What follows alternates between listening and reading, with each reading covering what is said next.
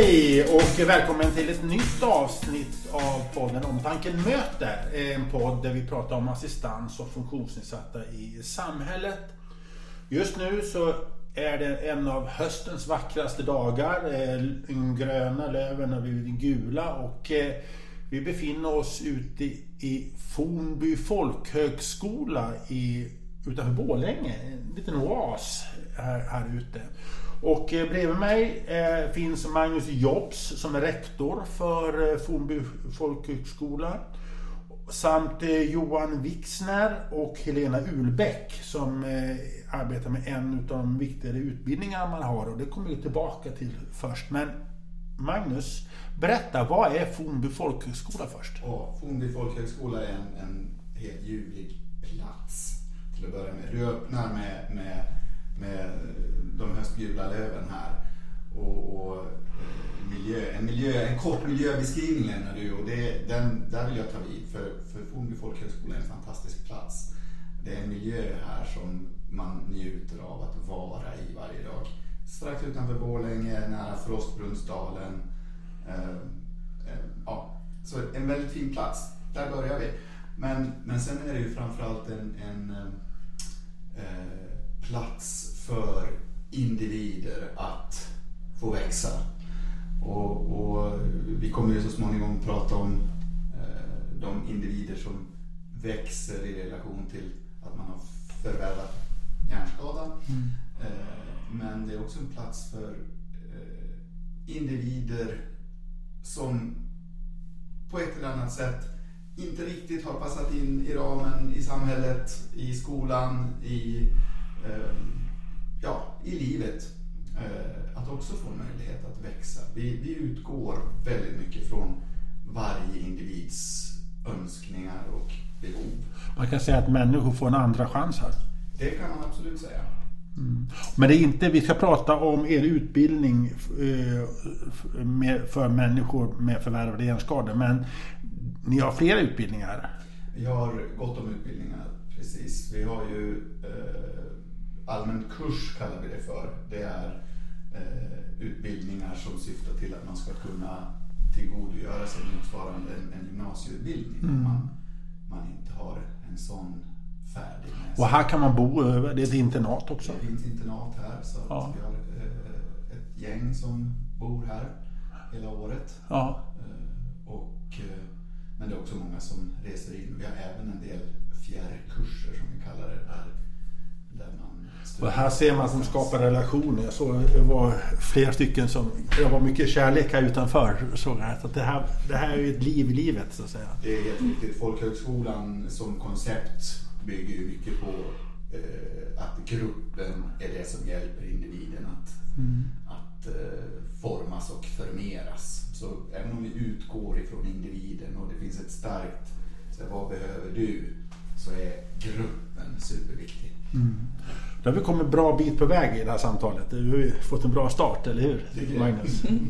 Eh, vi är här för att prata om en speciell utbildning eh, som vi på Omtanken tyckte var väldigt spännande. Det ni gör och det är en väldigt viktig utbildning. Det handlar om, det handlar om att hjälpa personer med förvärvade hjärnskador. Och eh, Johan och Helena, jag ställer frågan till er två nu. Vad är det för utbildning och vilka är målgruppen? Ja, mål, målgruppen är precis som du sa personer som har förvärvat en hjärnskada, alltså inte en medfödd hjärnskada. Utan i ungdomsår eller i vuxen ålder att man har råkat ut för eh, en sjukdom eller en olycka eller ett trauma på hjärnan. Mm. Som gör att livet tar en ny riktning. Det tar som en stroke exempelvis? Stroke eh, har vi många studerande som har. Det kan vara trafikolyckor, eh, hjärntumörer, infektioner, yttre våld mot hjärnan i form av fallolyckor eller misshandel tyvärr. En grupp som också ökar. Johan, vad innehåller den här utbildningen för någonting? Lite generellt, vi kan gå in på detaljerna sen. Men... Mm. Vi delar upp det i kan säga, teoretiska och praktiska ämnen. Vi har kärnämnesstudier, matte, svenska, SO-ämnena. Men sen har vi också våra inriktningsämnen som är hjärnkunskap och minnesteknik. De syftar ju till att lära, lära känna hjärnan. Var i hjärnan har vi vissa minnen, vissa funktioner. Eh, minnestekniken är att hitta, hitta strategier för att kompensera då en kognitiv funktionsnedsättning. Hitta strategier som passar just våra studerande. Eh, jobba med hjälpmedel. Vilka hjälpmedel behöver våra studerande ha för att livet ska flyta på så bra som möjligt? Eh, mycket minnesövningar. De pratar väldigt mycket med varandra. Hur gör du i de här situationerna? Hur kompenserar du närminnesproblematik? Och så vidare. Eh, friskvård. Vi vet ju att eh, friskvård hjälper till med rehabiliteringen. Så vi har alltid morgongympa varje morgon bland annat. Vi har friskvårdspass. Vi har även vardagskunskap där, där vi lagar mat tillsammans. Vi planerar, genomför och avslutar en matlagning. Och I den så får man in ganska mycket. i matematik. Alltså omsätta recept eh, från 4 till 15 personer. Hur mycket behöver vi? Vilka ingredienser? Vi åker tillsammans iväg och handlar. Kommer ut. Ehm, vi är en del också i skolgemensamma ämnen. Alltså vi är ju liksom en kurs men vi ska också vara med, vara med i, i hela Fornby skolmiljö. Som vi ser som väldigt viktigt. Mm. Så det handlar inte så mycket om att läsa svenska, samhällskunskap, matte utan det handlar om livsutbildning. Ja, ja de flesta av våra studerande har ju ett yrke, yrkesverksamt liv bakom sig. Mm. Så utbildning är ju, den har de ju klar om man säger. Utan det är ju att hitta nya strategier eh, i livet. De flesta, vi har ju en åldersspann från 18 och uppåt. Det är 18-årsgräns. Eh, så vi har ju haft studerande som varit 70 plus. Så då är det hur använder ni matten eh, som ett redskap för att ja, hitta nya vägar, nya tankesätt, stimulera båda hjärnhalvorna och så vidare. Då kan man säga Helena, eh, ett möte mellan en som är 70 plus och en 18-åring i samma utbildning. Hur fungerar det? Det är inte, det är inte så vanligt ute i den van, citat, vanliga världen, slutcitat om du förstår mig. Hur fungerar det? Jättehäftiga möten. Eh, vi, vi, resonerar ju så att vi, vi har ju ingen övre åldersgräns här. Mm. För det är aldrig för sent att lära sig någonting nytt. Och äldre studerande har väldigt mycket livserfarenhet som man kan dela med sig till yngre studerande. Och de yngre har erfarenheter att dela till äldre. Så att vi, det är en häftig mix som är väldigt positiv. Magnus, det här är ju någonting som kanske andra utbildningar som kanske man kan ta lära av lite mer. Att låta äldre och yngre mötas mer i utbildningsfasen. Eller är det jag som...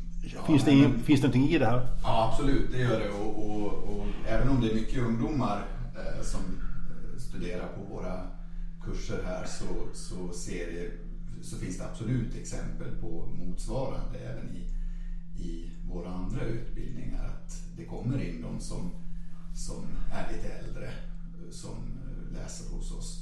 Och, och som, du, som vi pratade lite tidigare om att i någon mån kan man betrakta folkhögskolan som att här finns det en andra chans.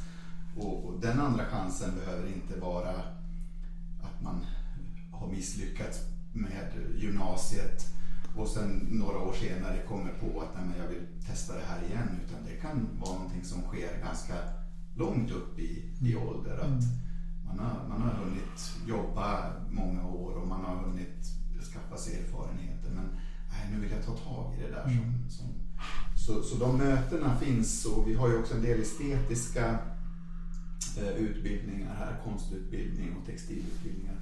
Och de attraherar ju eh, studerande i alla ålderskategorier. Mm. Så mötet, och, och, och, jag skulle vilja nämna det här med gruppen. Att, att, eh, det är ju här det blir så intressant med att gruppen hjälper till att forma individerna. Mm.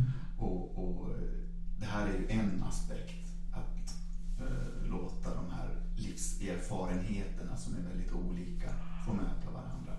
Är en, väldigt viktig. Hur långvarig, jag tittar på dig Johan, hur långvarig är den här utbildningen? Hur länge är den? Våra, merparten av våra studerande läser i tre år. Tre år ja. Mm. Vi hade, när jag och Lena började så var det ett till två år. Men vi såg att eh, det var lite kort för många. Så vi höjde det till tre år. Och som sagt, de flesta läser i tre år. Och eh, när man, när man, när man har en vanlig, då är man klar. Men vad, vad har man för någonting med sig när man efter tre år Helena, när man är klar? Efter, ni förstår min fråga? Mm. Ja, tre år kan låta lång tid men eh, vi, vi, vi, såg ju ganska snart här att eh, rehabilitering, hjärnskaderehabilitering tar tid. Mm. Eh, och vi jobbar ju också efter de ambitionerna att vi ska ha eh, en röd tråd i deras eh, studier över till en fortsatt daglig sysselsättning om det nu är i eh, arbetsträning eller fortsatta studier. Och då påbörjas det samarbetet eh, med instanser redan när man går här. Och det behövs tre år är man, då mer, är man då mer redo för ta ett eget liv, det nya livet? Är det det som det handlar om? Det är det man utbildar sig till? Absolut. Mm. Eh, som jag sa innan, hitta strategier. Ja, men sen också kanske känna sig mer självsäker. Vem är jag? Ja, men jag är välfungerande. Jag är bra som jag är. Eh, som sagt, självkänslan. Är, är skämsfaktorn en stor faktor att ta hand om? Jag menar, från att vara en självständig människa, du kanske får en bilolycka, du kan få en stroke. Liksom, jag har mött människor som inte vill träffa, gå ut i samhället. Jag vill inte träffa en annan människa. Jag vill bara sitta hemma och jag vågar inte gå ut. Är det en sån sak man måste bryta igenom? Jag skulle vilja säga snarare den här frustrationen över att man befinner sig i en situation som man inte själv har valt. Mm. Eh, istället för skämsfaktor. Mm, mm. Eh, för det är något som alla har gemensamt att mm. livet tippar på ände en dag och jag mm. har, jag har inte valt nej, det här. Nej. Eh, den frustrationen att inte kunna styra över sitt mm. eget liv. Kunskapen i samhället om förvärvad hjärnskada är ju väldigt liten. Mm. Så att det är något som vi mycket pratar om, liksom bemötande. Mm. Eh, otroligt viktigt. Och våran målgrupp eh, har ju de flesta kognitiva funktionsnedsättningar som kanske inte mm. syns mm. på samma sätt. Mm. Man kan ha problem med minnesfunktioner, planering, mm. eh, socialt samspel. Men det syns mm. inte på att det är lätt att man kan bli dömd av okunnig omgivning. Mm. Afasi är ju en, en vanlig konsekvens. Så många som afatiker som var på kursen också, det att mm. kunna verbalt uttrycka sig. Lite basic information bara, hur många som går kursen? Vi har nio platser. Per år, per år? Man går i tre år och vi har kontinuerlig antagning. Så att sluta... Nio plus nio plus nio eller, eller, totalt? Nej, vi har, vi har nio totalt och då kan det vara okay. en som slutar till jul, då mm. fyller vi på med en plats. Mm. Två slutar till sommaren. Och så, så i mån av plats kan man börja när som helst under mm. året. Med nio platser. Och ni är ganska ensamma om det här i Sverige? Tyvärr har vi börjat vi bli det. När jag var redan började då var det, var det nio kurser mm. runt om i Sverige. Från Piteå i norr ner till Skåne. Och nu är vi, vi kan nog räkna en halv hand snart. Det är, ja, två var det någon som det sa. Det är två folkhögskolor. Det är vi, Fornby och det är Fureboda nere i Kristianstad som har möjlighet till internat. Så vi har riksintag. Mm. Så finns det en i Örebro, eh, Fällingsbros folkhögskola har en, en dagkurs i Örebro. Varför är denna oroväckande utveckling? Ja, vi ser ju att fortfarande, tyvärr så är det ju cirka 70 000 människor varje år som får förvärvad hjärnskada i olika omfattningar. Mm. Den siffran har sett likadan ut genom åren, snarare tenderat att öka. Och ni har nio platser här, vi säger ja. kanske nio platser nere i mm. Furuboda. Ja. Jag menar, eh, varför minskas det? Nu ställer jag frågan fri till er alla tre. Ekonomi, ja. tyvärr. Men ser man inte samhället att det här kanske ökar möjligheten att kanske komma tillbaka till samhället och vara... Eller håller ni rätt? Jag, jag, vet inte ifall det beror... Vi är ju en regionfolkhögskola, vi är ju regionen där. Och så vi har ju alltid haft en bra förståelse, en bra stöttning från regionen. Om det spelar roll. För många andra bedrivs föreningsmässigt. Mm. Kurserna kostar ju lite mer än en vanlig folkhögskolekurs. Mm. Så det är liksom en det är ju en satsning. Och det här är ganska intressant att säga. För det var, du hade ju, vilka finansierar er? Mm, vi är en Region Dalarna. Ja. Vi har varit en folkhögskola sedan 1877. Mm. Och så får vi ju statsbidrag. Ja. Mm. Ja, mm. Folkbildningsrådet eh, får vi ju deltagarveckor som det heter. Eh, Det är en viss summa pengar per studerande vecka. Men om jag kommer från Piteå och vill gå hit, flytt, ja, du går den skolan, är det regionen uppe i Norrbotten då som... Nej, alltså för våra studerande så kostar det inte så mycket. Vi har, eh, inte om man bor på internatet, eh, då får man hyra rummet. Men själva studierna är gratis. Nej men menar, du måste ändå, om jag skulle bo i Piteå och jag, gud förbjude, få en hjärnskada av någonting och eh, gå här. Men vem betalar min utbildning? Är det, får ni bidrag då? För Region Dalarna kan ju inte betala för dem. Men är det Norrbottenregionen som... Nej, utan det är Statsbidrag. Ja, Det är statsbidrag. Det är statsbidrag? Det Ja, är bra. inte- Då har ni, ja, det var Om det. man ser regionens direkta koppling till den här utbildningen är ju inte, det är liksom ingen direkt koppling utan vi, vi har bidrag ifrån regionen för att bedriva verksamhet här och sen har vi statsbidragen. Och sen får vi eh, använda de här medlen så som eh, efter vårt eh, förstånd och eh, tycke och smak. Ja. Eh, och, och, men, men däremot så, alltså kopplingen till regionen här och att den här utbildningen fortsatt lever och frodas eh, tror jag att man ändå eh, liksom kan se att det finns en, det finns en förståelse och en, och en önskan och en, man, man tittar på oss från regionen och förstår att det här är en viktig komponent i en, en rehabiliteringskedja. Sen måste det inte vara regionens egna patienter som rehabiliteras utan det kan vara någon från Piteå. Det är storsint det. Det känns fint att tänka så tycker jag i alla fall. det är- Folkhögskolan nötskal. Folk- Jo, jo, men, men, men, eh, i ett samhälle där man tänker lite revir så är ju det här liksom lite annorlunda, eller hur? Mm. Vad heter men vad, vad, vad avgör vilka ni tar in? Liksom, är det typ av skada, typ av personlighet eller vad är det som... Vi har ju vi har alltid ett studiebesök där vi sätter oss ner tillsammans i minst en timme. Mm, Vi pratar, vi, be, vi beskriver hur vår kurs går till och vi frågar såklart den sökande. Och eh, vi får ju också, de kan ju bli rekommenderade av rehabiliteringskliniker eller hjärnskadesektioner att ja, men sök till Fornby. Vi tror att det här skulle vara bra. Så eh, sjukvården vet ju hur vi jobbar och vilka patienter de kan rekommendera till oss. Och sen tar ju vi ett, ett beslut efter de då vill söka till oss att ja, men det här kommer vi kunna stödja, vi kommer hjälpa, kunna, kunna, vi kommer kunna erbjuda dig plats, vi tror att vi kan vara bra för dig. Det är ni som gör bedömning på vilket, vad ni kan göra bäst möjliga. Ja, där. Och vi, som Johan säger, vi har ju ett nära samarbete med, med framförallt Falu lasarett, eh, hjärnskadesektionen, men även med, med eh, större sjukhus som Akademiska, Karolinska, Danderyd till exempel. Där har vi ju ett nära samarbete och de vet att vi finns. Så Men det kan vara ganska jobbigt för er i ansöknings, antagningsprocessen. Jag menar i en vanlig skola så att säga med citat då.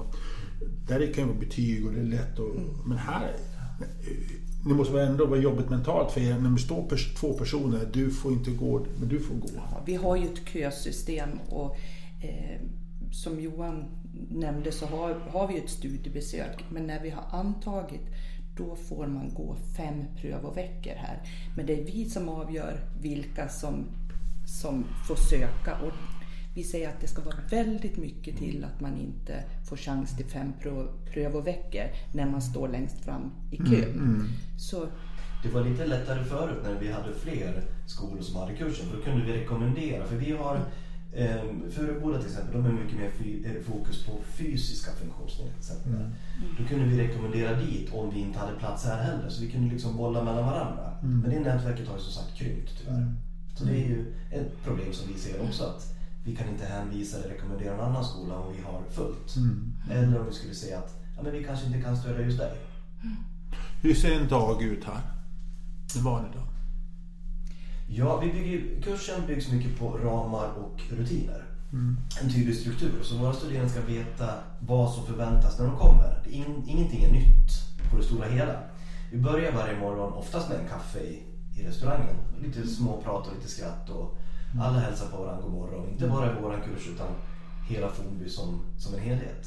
Och sen varje morgon så startar vi kursen med någonting som vi kallar för kurstimme. Då börjar vi eh, med någonting som vi kallar för solen. Eller först går vi igenom på tavlan hur dagen ser ut. Vilka ämnen ser, ligger på dagens schema? Vem har namnsdag? Vad är det för datum? Sen har vi någonting som vi kallar för solen. Då blir det en minnesspårning. Eh, För många av våra studerande har ju problem med närminnet, närminnesproblematik. Så då får varje studerande några minuter på sig att berätta vad gjorde jag igår? Ibland så har vi en öppen diskussion eller så ger jag och Helena två stycken frågor. Vad en valfri från igår? Eller vad gjorde du 17.32? Eller så kan vi lägga in någonting. Ja, men idag ska alla säga ett land på ditt första bokstav i förnamn. Så får de sitta och fundera och... och, för, och Det är tufft det. Ja, det är, det är tufft. Vi brukar ju säga att det här är ett träningsläge Ja. för hjärnan Ja. när man Ja. går på våran kurs. Ja, men så är det ju. För vi, vi jobbar med hela hjärnan och det kan vara tuffa. Mm. Efter då kurstimmen så, eller i solen, där alla, alla får lyssna också. Det är också den här liksom, nu kanske jag ska vara tyst när min eh, kurskompis pratar. Ja, då får man öva på att vara tyst. Jag kan ställa frågan sen. Men eh, jag måste säga, förlåt mig, insticks, eh, du får fortsätta dagen, men vad gjorde du igår 14.32? Det är jättesvårt. Ja, ja, ja, är, Ja. Är, är du med liksom? eh, Men där, där lägger vi ju in då strategier. Ja, Ja. Men om du vet när du åt kvällsmat till exempel. Det var 18.00. Mm. Ja. Ja, okej. Jag vet att jag brukar alltid äta klockan sex. Ja. Då, då har jag något att hålla mig fast i. Så det här är ju en hjärngympa deluxe. Och sen har du då, vilket land på H, Elena? Ja, Honduras kanske. Ja, det har vi ju. Men, jag menar, jag vill bara, varför jag säger det här, för det här förstår jag, det, det här är vi som lyckligtvis inte har fått våra hjärnskador, förstår, därför vi, vi får ju tänka till även vi va. Ja. Och så lägger vi in afasin också. Ja men då kan vi också, ja men kan någon, kan någon hjälpa den här? Ja. Om inte han kommer på. Så det, som Magnus sa, styrkan i gruppen är ju jätteviktig. För de hjälper ju varandra alltid. På ett väldigt respekt, respektfullt sätt. Så det är ju sällan någon inte kan svara. Så de stöttar ju varandra. Sen ger ju vi massa ledtrådar. Eh, och förslag. Sen går det vidare, dagen går vidare. Ja, efter solen så har vi alltid en nyhetsgenomgång. Eh, varje dag så är det två stycken som är ansvariga för att berätta någon nyhet. Vad har hänt i världen? Vad har hänt i Dalarna? Vad har hänt i sportens värld? Återigen en minnesspårning. Vi uppmanar våra studerande att titta på nyheter, läs en tidning, försök att memorera en nyhet. Vad sa man på Aktuellt igår? Ta, det, ta med det till kursen, berätta och så skapas det oftast väldigt bra diskussioner. För hjärnan tycker ju om att ta ställning också. Det kan ju, många av våra studerande tycker det är mycket elände i nyheter. Mm, det det där. Men bryter vi ur det, pratar på ett större perspektiv för att skapa förståelse så mycket vi kan. Ja, men till exempel Ukraina-konflikten. Vad är det som ligger bakom? Att vi inte ser all ondska och bråd död om man säger. Utan vi försöker diskutera och lära oss nytt. Och en anledning till det med nyheter det är ju också att öppna upp sfären lite större. Vi, har- vi har ju sett att personer med förvärvad hjärnskada som kommer till oss eh, har fullt upp med sitt eget jag. Eh, man är i sin egna lilla bubbla. Man behöver öppna upp lite dörrar för omvärlden. Så det här är ju liksom en, en omvärldsträning. Det här med nyheter, att det händer ju faktiskt saker. Lyfta blicken. Ja. Ja. Det händer saker runt omkring mig ute i samhället. I närsamhället och Men ute i hur, världen. men hur tar de emot det? Jag menar, det är ju lätt att man liksom känner jag, ursäkta uttrycket, jag skiter i Ukraina, jag har mitt liv här och nu. Liksom, möts ni av en sån reaktion? Nej, jag tycker inte det. För att det blir så naturligt att vi har nyhetsdiskussioner. Ganska snabbt så kommer, jag tycker de kommer in i det. Eller vi kommer in i det. Ehm, och nyheter kan ju vara vad som helst. Jag såg en örn på vägen Ja. hit. Så, det är också det är min, minnesspårning som är det väsentliga. Mm, Ja, Jag, jag tycker det diskuteras jättemycket. Det är svårt att hålla tiden ibland. För det, Och det här kör ni hela förmiddagen när du säger tid? Nej, det här är en timme ungefär. Ja, Och efter nyheterna så har vi alltid morgongymnastik. morgongymnastik. Då väver vi in oftast våra studerandes privata eh, sjukgymnastikprogram. Så att det är nytta för alla. Så då har vi, vad kan det ta? Vi har 10-14 övningar. Mm. Så då har vi väckt eh, knoppen, då leker vi kroppen sen också. Och när det är klart, Då har vi rast. då är det rast. Ja, Ja. lite bensträck, lite mysyra. Ja. Och sen då har vi olika eh, ämnen eh, under veckan. Berätta då ämnena. Ja, som på måndagar då så har vi efter kurstimmen så har vi minnesteknik. Som jag sa innan det här att hitta strategier som passar just dig. Vad behöver du för redskap för att kompensera eh, närminnesproblematik och så vidare. Prata om hur hjärnan, hur fungerar minnen? Eh, hur eh, inkodning, lagring, framplockning pratar vi mycket om. Hur, hur ska jag koda in för att komma på lagret så bra som möjligt? Så att jag sen kan plocka fram det vid en fråga. Eller att jag behöver göra någonting. Ehm, mycket samtal mellan varandra. Det är ju en styrka i gruppen som vi sa innan. Att de, det är en igenkänningsfaktor. Här förstår, alla förstår varandra. Ehm, de flesta... Det pågår hela dagen egentligen, de bitarna. Förlåt, vad? Det pågår ända fram till kvällningen. De, Ja, men egentligen kan man ju säga. Det är ju hela deras liv också. Men vi har ju schemamässigt så har vi ju schemalagd 24 klocktimmar i veckan. Då läser man heltid. Eh, många av våra studerande har ju en hjärntrötthet som gör att man inte orkar 40 timmars Nej, arbetsvecka utan vi har ju vi har lite kortare dagar och vi lägger in bensträckpauser emellan. när slutar dagen? Här, skoldagen, så att Vi har två dagar i veckan är halvdag kan man säga. Eh, onsdag och fredag slutar de till lunch. Och måndag är det lite sovmorgon ifall det är någon som reser lite längre över, över helgen. börjar vi 20 över 10. Och så slutar vi, vi brukar vara klara med fika och, och prat. vid 20 över 2, halv 3. Bor alla här som är just nu? Nej, just nu har vi sex av nio som bor på internat. Jag tänker det blir mycket socialt på kvällarna kan jag tänka mig. Ja, men som Helena sa så är det ju, hjärntröttheten finns ju hos våra studerande. Så vissa väljer att men då drar jag mig tillbaka lite för att orka med Ja. morgondagen. Vi pratar ju mycket det här batterikapacitet. Hur mycket ska jag gasa i början av veckan för att orka med hela veckan? Man kan inte gasa fullt på måndag, då är jag trött på tisdag. Men visst, vi har många unga studerande också som men de kanske tittar på en film, spelar något spel och så vidare. Sen har vi två kursassistenter, två kollegor som måndag och onsdag jobbar kvällstid. Så på måndag då så planerar de gemensamt med våra internatboende. Vad behöver jag handla för veckan? För kvällstiden. Och så åker de iväg och handlar. Det är stående varje måndag. Många funktionsnedsatta eh, som har fått förvärvade hjärnskador eh, har ju personliga assistenter. Är det några som har det här och i så fall kan de vara med på utbildningen liksom som en stödresurs? Historiskt har vi väldigt få studerande som har haft personlig assistent. Just nu har vi en studerande som har det och de är med då på kvällstid, fritid. Som jag sa innan så har vi två kursassistenter eh, för att kunna eh, alltså man bistå den, det behovet under skoltid. Eh, man kan ha boendestöd från kommunen. Om man kommer från en annan kommun. Då köper ju kommunen in en tjänst från Borlänge kommun. Om man behöver hjälp av boendestöd som kommer hit och stöttar.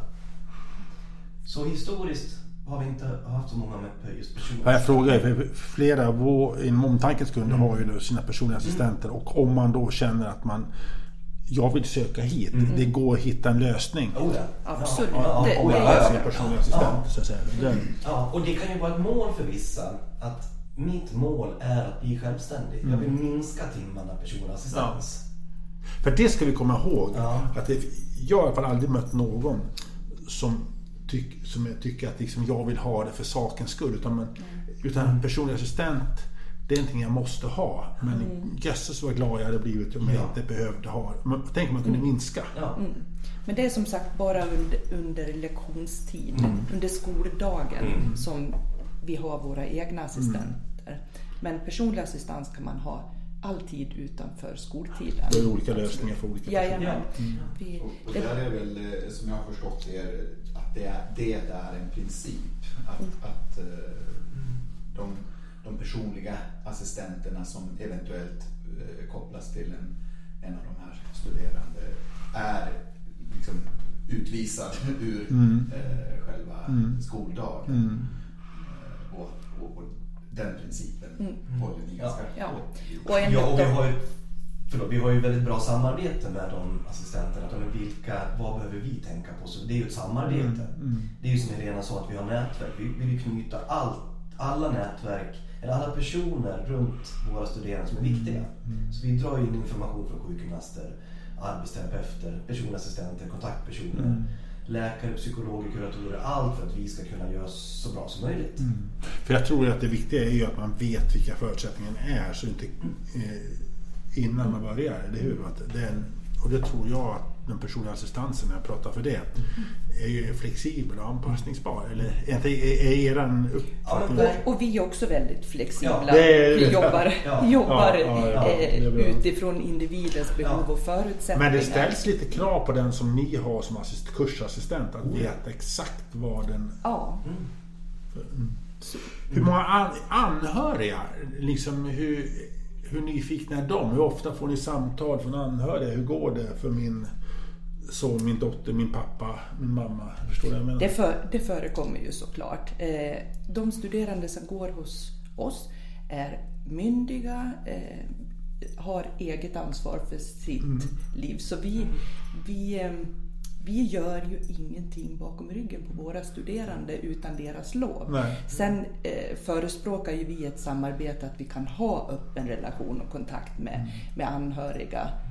För. Men det måste vara en balansgång lite. Ja, men vi gör aldrig någonting bakom ryggen på våra Nej, studerande nej.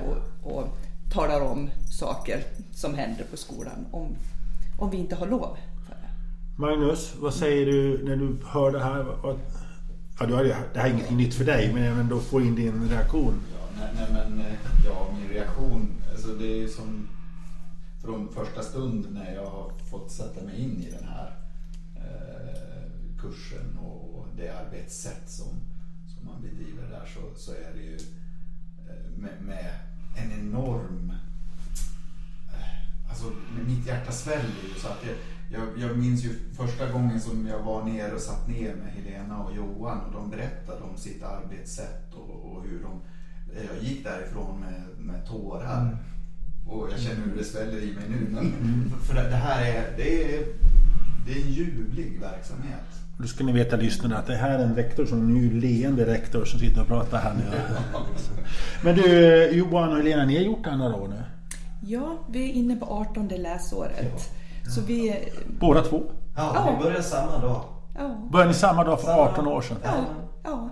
Men kära. Vi, ja, vi kan ju varandra utan och Ja. innan och framförallt verksamheten har vi ju stött och blött. Vi känner ju att vi, vi har ju gjort justeringar varje år och till det ultimata. Vi Var det en slump har- att ni började samtidigt eller var det? Ja, det var det.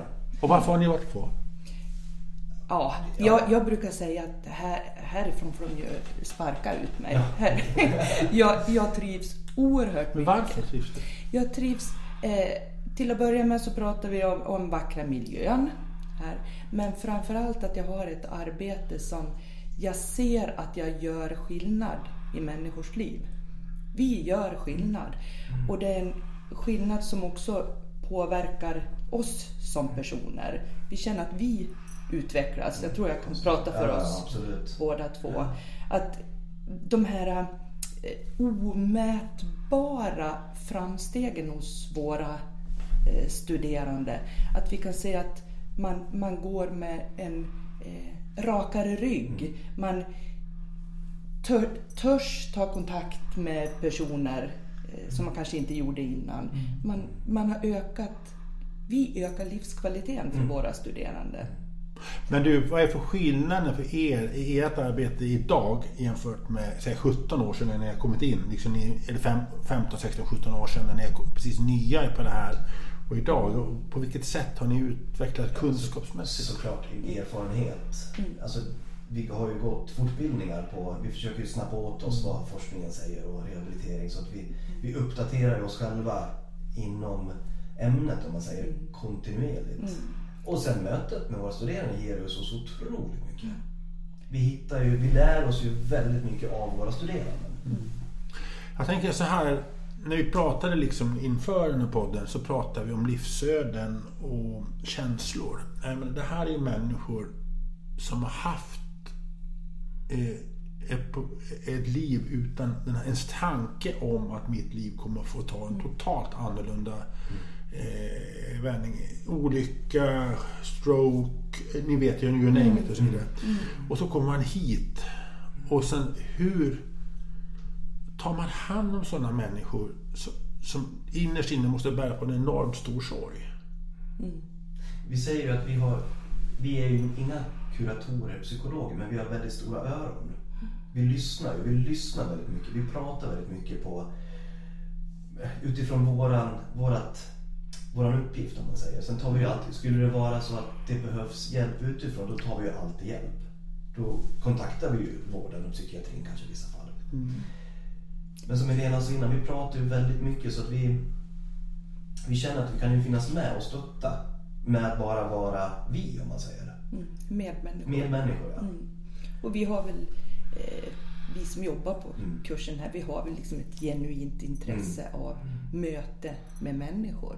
Har er kunskap genom de här 18 åren utvecklats att ta hand om, möta människor som mår mentalt väldigt dåligt? Ja, definitivt. Ja, oh ja. Vi, vi, vi sa ju ett tag där när vi hade jobbat kanske 8-10 år att nu har vi nog stött på alla dilemman. Ja. Eh, och alla typer av livskriser och situationer. Men det, vi står inför ständigt nya dilemman. Men vi känner oss trygga. Vi känner oss trygga med varann och vi har erfarenheter som gör att vi kan hantera. Mm. Vi ser ju också att typ oftast när man kommer hit så är det, det går uppåt, det går uppåt, det går bättre, det går bättre för studerande. Men sen kommer det oftast en brytpunkt där man kanske kommer till sans. Men vad är det som har hänt mig? Då kan det bli en liten, en väldig dipp, eller en dal.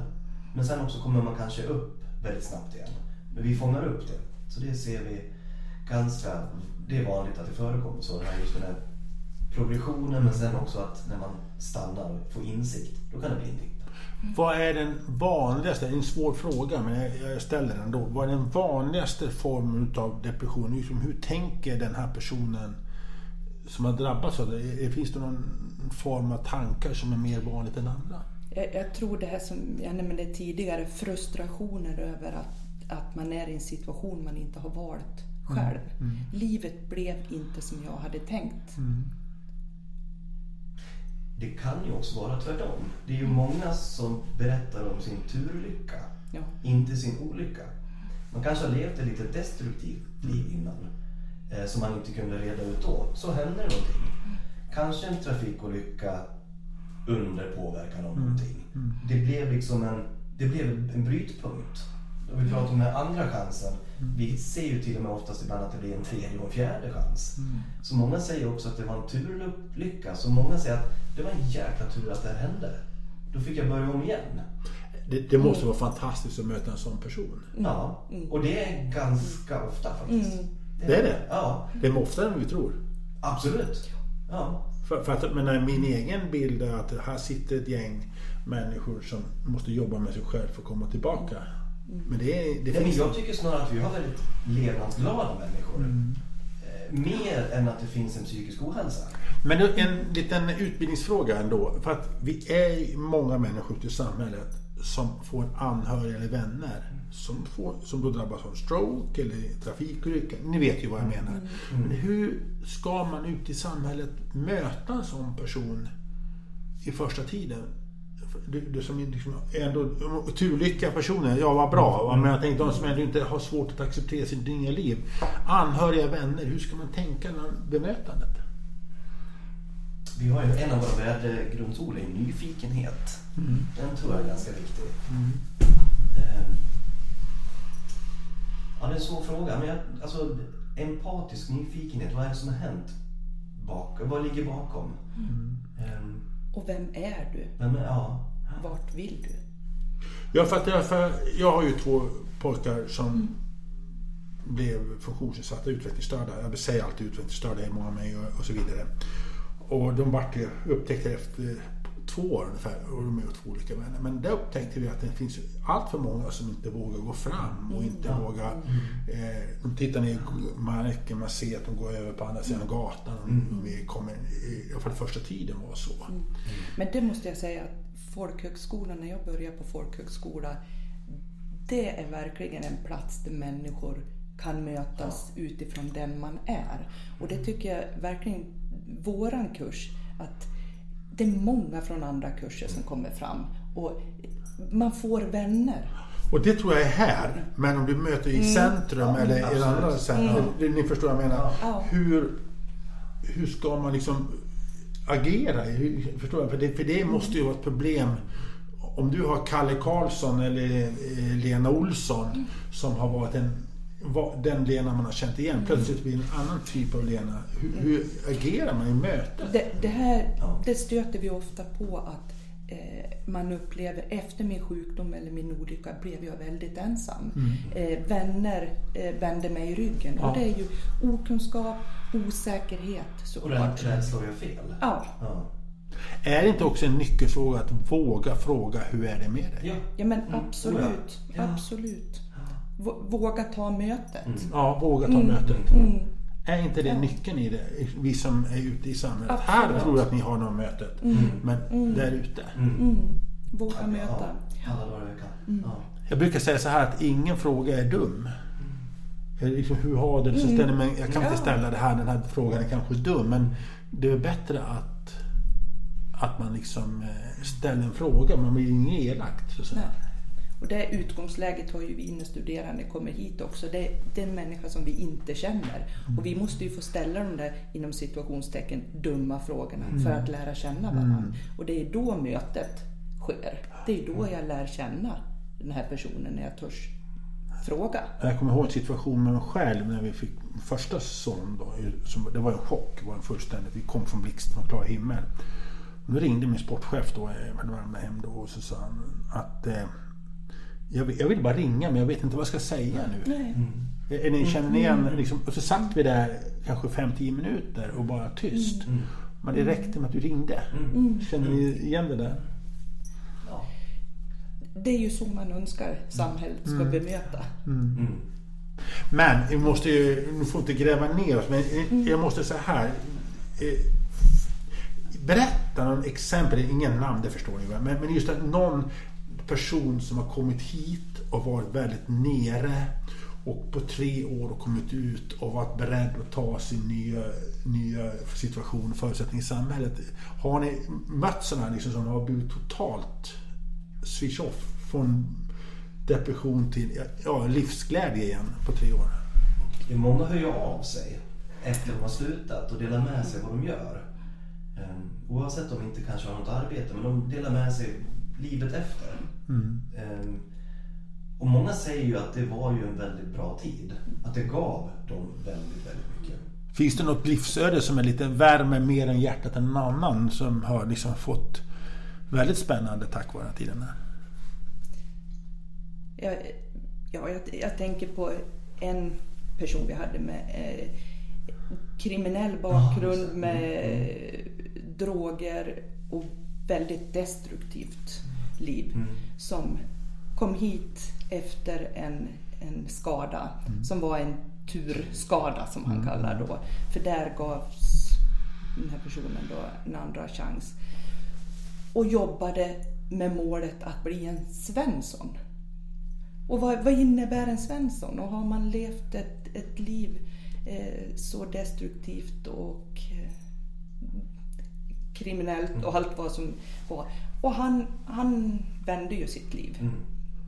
Och det, det värmer ju väldigt i hjärtat. Sen har vi ju sådana här eh, att man eh, har tränat upp sig så att man lämnar sin eh, rullator och kan gå självständigt. Bara det. Vi hade en liten ceremoni, minns jag, nere vid våran grillplats. Där det var en studerande som gick med en otymplig gåbock när den här personen började här. Och som hindrade personen Ja. verkligen i sin vardag. Men eh, kontinuerliga promenader och morgongympa kanske gav sitt. Så till sist då gjorde vi en liten trä... Eh, mm, trä... Vad ska man säga? En gåbord. i trä som Ja. vi ceremoniellt eldade upp. Ja. Ja. Och att stå där liksom och se den där brann upp, väck med dig, du behövs aldrig mer. Det är liksom, Det, Många sådana historier har vi. Men även i, Men- i vardagen, alltså i, i nuet. Alltså att märka att jag är så trygg nu i mitt tal. Alltså i min afasi att jag kan gå och beställa mat själv. Ja. Istället, att, istället för att bett mig eller Helena, kan inte du säga åt dem att beställa? Man har den tryggheten att ah, men jag är nu så trygg i mitt tal att jag går och beställer själv. Jag går och kommunicerar med receptionen. Jag tar kontakt med någon annan studerande. De, är ju, de kommer ju ofta och de värmer, värmer ju minst lika mycket. Alltså man ser den här aktuella eh, uppgången, eller framstegen.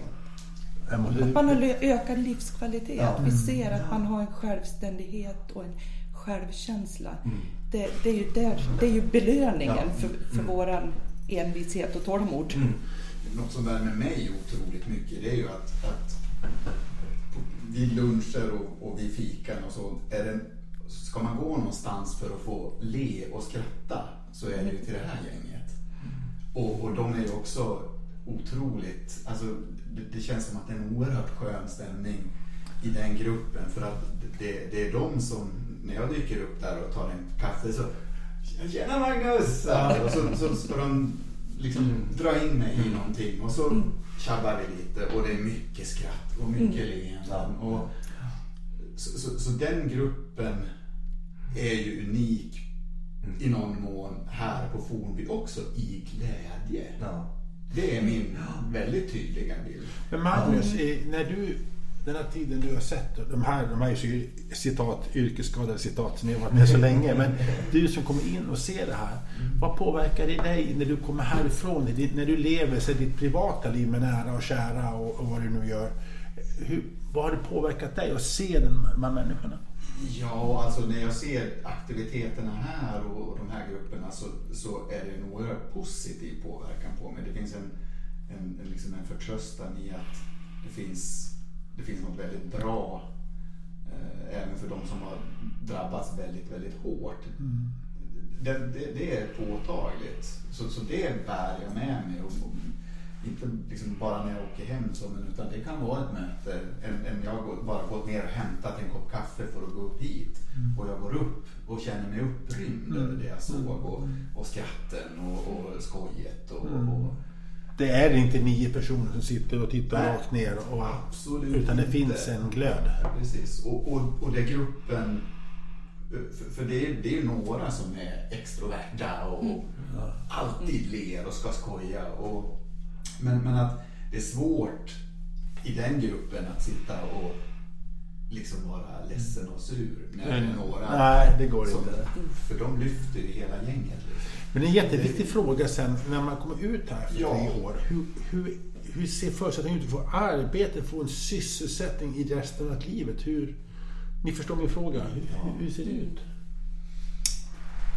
Ja, tyvärr är ju det någonting som är ganska eh, tufft att hitta en, en bra daglig sysselsättning. Det vi känner att vi, vi ger, det är ju den här ökade självkänslan, självförtroendet. Men eh, daglig sysselsättning eh, kan vara svårt. Och det är samhället inte redo för att hjälpa den här? Ser man inte resurserna som de kan vara med? De vi pratar men ni förstår jag menar. Ja, just eh, målgruppen förvärvad hjärnskada känner vi lite hamnar mellan stolar På ibland. vilket sätt utvecklas? Eh, jag tror att mycket handlar om okunskap. Sen är det en, en skada som, eh, som inte syns. Det är ju som våra studerande ibland säger, ja, men om jag åtminstone satt i rullstol så de förstod att, att jag har särskilda behov. Men har man behov som inte syns på samma sätt så är de inte synliga i samhället heller. Vi ju bara om man ska ansöka LSS så är det liksom att ja, inom personkrets vilken? Ja, det, det är lite diffust och det, det är väl någonting som vi får kämpa väldigt mycket för. Eh, rä- Rättigheter som vi tycker att våra studerande Hjälper ska ni ha. dem? i- Försöker ni rusta lite? Vi, vi har ju som Johan nämnde tidigare jobbar ju vi utifrån de studerandes nätverk och då inkluderar ju det eh, försäkringskassa, rehab, eh, viss mån kommunen då framförallt eh, inför man när man ska sluta hos oss. Om det är daglig sysselsättning. Eh, Arbetsförmedlingen kopplas ju tyvärr väldigt sent till våra studier. De säger att ja, men du ska inte studera, då kommer Arbetsförmedlingen in. Ibland lyckas vi få med dem tidigare. Att det blir liksom en, en part, en samarbete mellan Försäkringskassan och Arbetsförmedlingen. Men det är det som jag tycker är lite oroväckande. Liksom att man är inte samhället redo för de här personerna. Det- För jag menar, vad ska de göra? Jag menar, om du har, är kanske 40 år, du har ändå 20-25 år kvar. Du kan bidra till samhället. Och, Absolut. eller hur? Ja, absolut. Ja. Ja, en reflektion som jag också har gjort i relation till den här beskrivningen som jag med stor glädje redogjorde för nyss här om, om, om den, den lycka som ändå verkar finnas inom gruppen. Att, att när tre år är till ända och har ni någon signal eller erfarenhet av att man liksom att det är i den gruppen som den här eh, glädjen och välmåendet eh, trots allt finns och att man när man sen eh, lämnar här att, att, det liksom, att, det blir någon, att det blir något bakslag. Finns det några sådana? Ja, många kanske går ut i en ensamhet igen, såklart. Eh, Men jag tror att det består den, ut- det de har fått genom utbildningen. Det, tror jag, det säger många att det har, jag, det har jag tagit med mig. Sen kan det ju vara så att du kommer ut och jag är en väldigt redo farfar, morfar. Jag orkar vara med mina barnbarn mycket mer. Då har vi ju vunnit på det. Eller jag kommer ut, jag är en... Skulle man ha en stadigvarande sjukersättning då? Att man kommer ut, ja men jag orkar vara social med mina vänner och familj. Ja men det är också en vinning. Ehm, ja, det är många, den, den är stor. Visst, tyvärr är det många som återgår till jobb. Det händer ju väldigt sällan. Men andra, ja. Vi har ju också studerande på våran kurs som går vidare Ja. till andra kurser på skolan. Och då är det ju, eh, Fornby är ju en, en trygg plats, men man är färdig med hjärnskadekursen. Man behöver nya utmaningar. Och då finns det eh, framförallt yngre studerande som vi har haft som kanske inte har kompletta eh, grundskole eller gymnasiebetyg som går över på andra kurser. Där fick vi ju ett gott besked var det i början av veckan, eller förra veckan, där en studerande hörde av sig och berättade att hen hade fått en fast anställning i Stockholm. Ja, Det, så det händer ju också. Och sen också vissa får, hör vi inte av på flera år. Men så kan man säga, men jag utbildar mig undersköterska och det, det rullar på i alla fall. Så det händer ju. Men här, det var du Magnus fråga om, han hakar på din fråga lite. Eh, har- Behåller man kontakten med varandra efter utbildningen? De som liksom, de som har valt, man blir socialt ja, en kontaktnät. Ja, en, en del håller kontakten med oss. Det är väl någonting som vi själva har, har pratat om men på grund av lite tidsbrist. Så eh, vi har ju gärna velat haft lite återträffar. Eh, Vi pratar både om anhörigutbildningar och eh, återträffar. Tyvärr så har vi inte riktigt tiden. Det, det, är det, klassiska, det är väl det klassiska, vi håller kontakten men det blir... Ja. ja. Vi har ju en, ändå en, eh, en dag per år som heter Fornbydagen. Eh, sista lördagen, nej förlåt, första lördagen i maj. Då alla som någon gång har gått på Fornby är välkommen till Fornby. Då är det ett öppet hus. Då är det mycket folk här. Och då är det mycket folk och då, då kommer studerande. Vi, vi har ett glatt exempel. Vi har en som har säkert 15 mils resa. Slutade hos oss för 10 år sedan. Han kommer alltid varje år på Fornbydagen. Och så har han en tårta med till oss. ja. Och när det är hockeysäsongen igång så är det en studerande som av sig varje gång när Brynäs vinner. Ja, ja. Mm. Och Leksand förlorar. Ja. Så det är... Det, då, är det, då är det risk att det blir så ikväll då. Nej, ja, nej ikväll ska man vara tyst. Ja, Ikväll, ni som undrar vad jag pratar om, det är att ikväll är det då eh, Brynäs-Leksand. Ja. En av de klassiska. Precis. Ja, nej. Men vi får ju ständigt bevis på att vi har varit väldigt betydelsefulla Ja, eh, för personer. Det har varit en betydelsefull tid att gått på Fornby folkhögskola. Podden börjar närma sig sitt slut det här avsnittet men jag måste eh, avsluta med en fråga till alla tre. Hur ser ni på framtiden för den här utbildningen? Framtiden för den här utbildningen också runt om i landet. Eh, liksom kan det avknoppas och hur skulle ni vilja att eh, det här ser ut om 3, 4, 5 år? Börja med dig Helena. Eh, vi har ju utarbetat en, en väldigt bra modell för våran kurs nu som vi, vi får bevis på att den fungerar väldigt bra och det är ju våra ambitioner att få fortsätta med den kursen. Den befintliga. Mm. Johan? Men jag ser ju inga större förändringar. Utan vi kommer ju fortsätta vår verksamhet som vi har gjort och som vi planerar att göra. Eh, vi hoppas ju att nya, vad säger man, regionsbildandet med ny, ja, ny politik, att inte det påverkar skolan i stort såklart. Mm. Men nej, jag tycker jag ser ljus på framtiden. Magnus? Ja, nej, men det, det här med politiken är ju en oro för vi, vi är ju i händerna på, på statsbidrag och eh, bidrag från regionen mm. och det är politiska beslut som, som påverkar hur mycket medel vi får.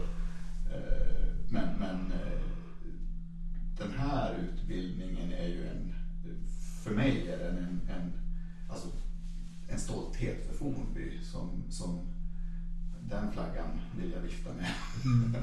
Men det och, finns alltid en oro när det blir politiska efter varje val. Utan tvekan, ja, ja. Så är det. Och, och sen, sen tycker jag ju att om, om det här exemplet som jag ju måste säga är enormt gott på något vis kan inspirera andra folkhögskolor att plocka upp det som de kanske har lagt ner eller, eller nystarta någonstans så, så tycker jag att det vore fantastiskt. För det, det, skulle inte vara någon konkurrens eh, för att rekrytera eh, studerande till oss för behovet är stort. Man är välkommen hit på studiebesök hur ni jobbar.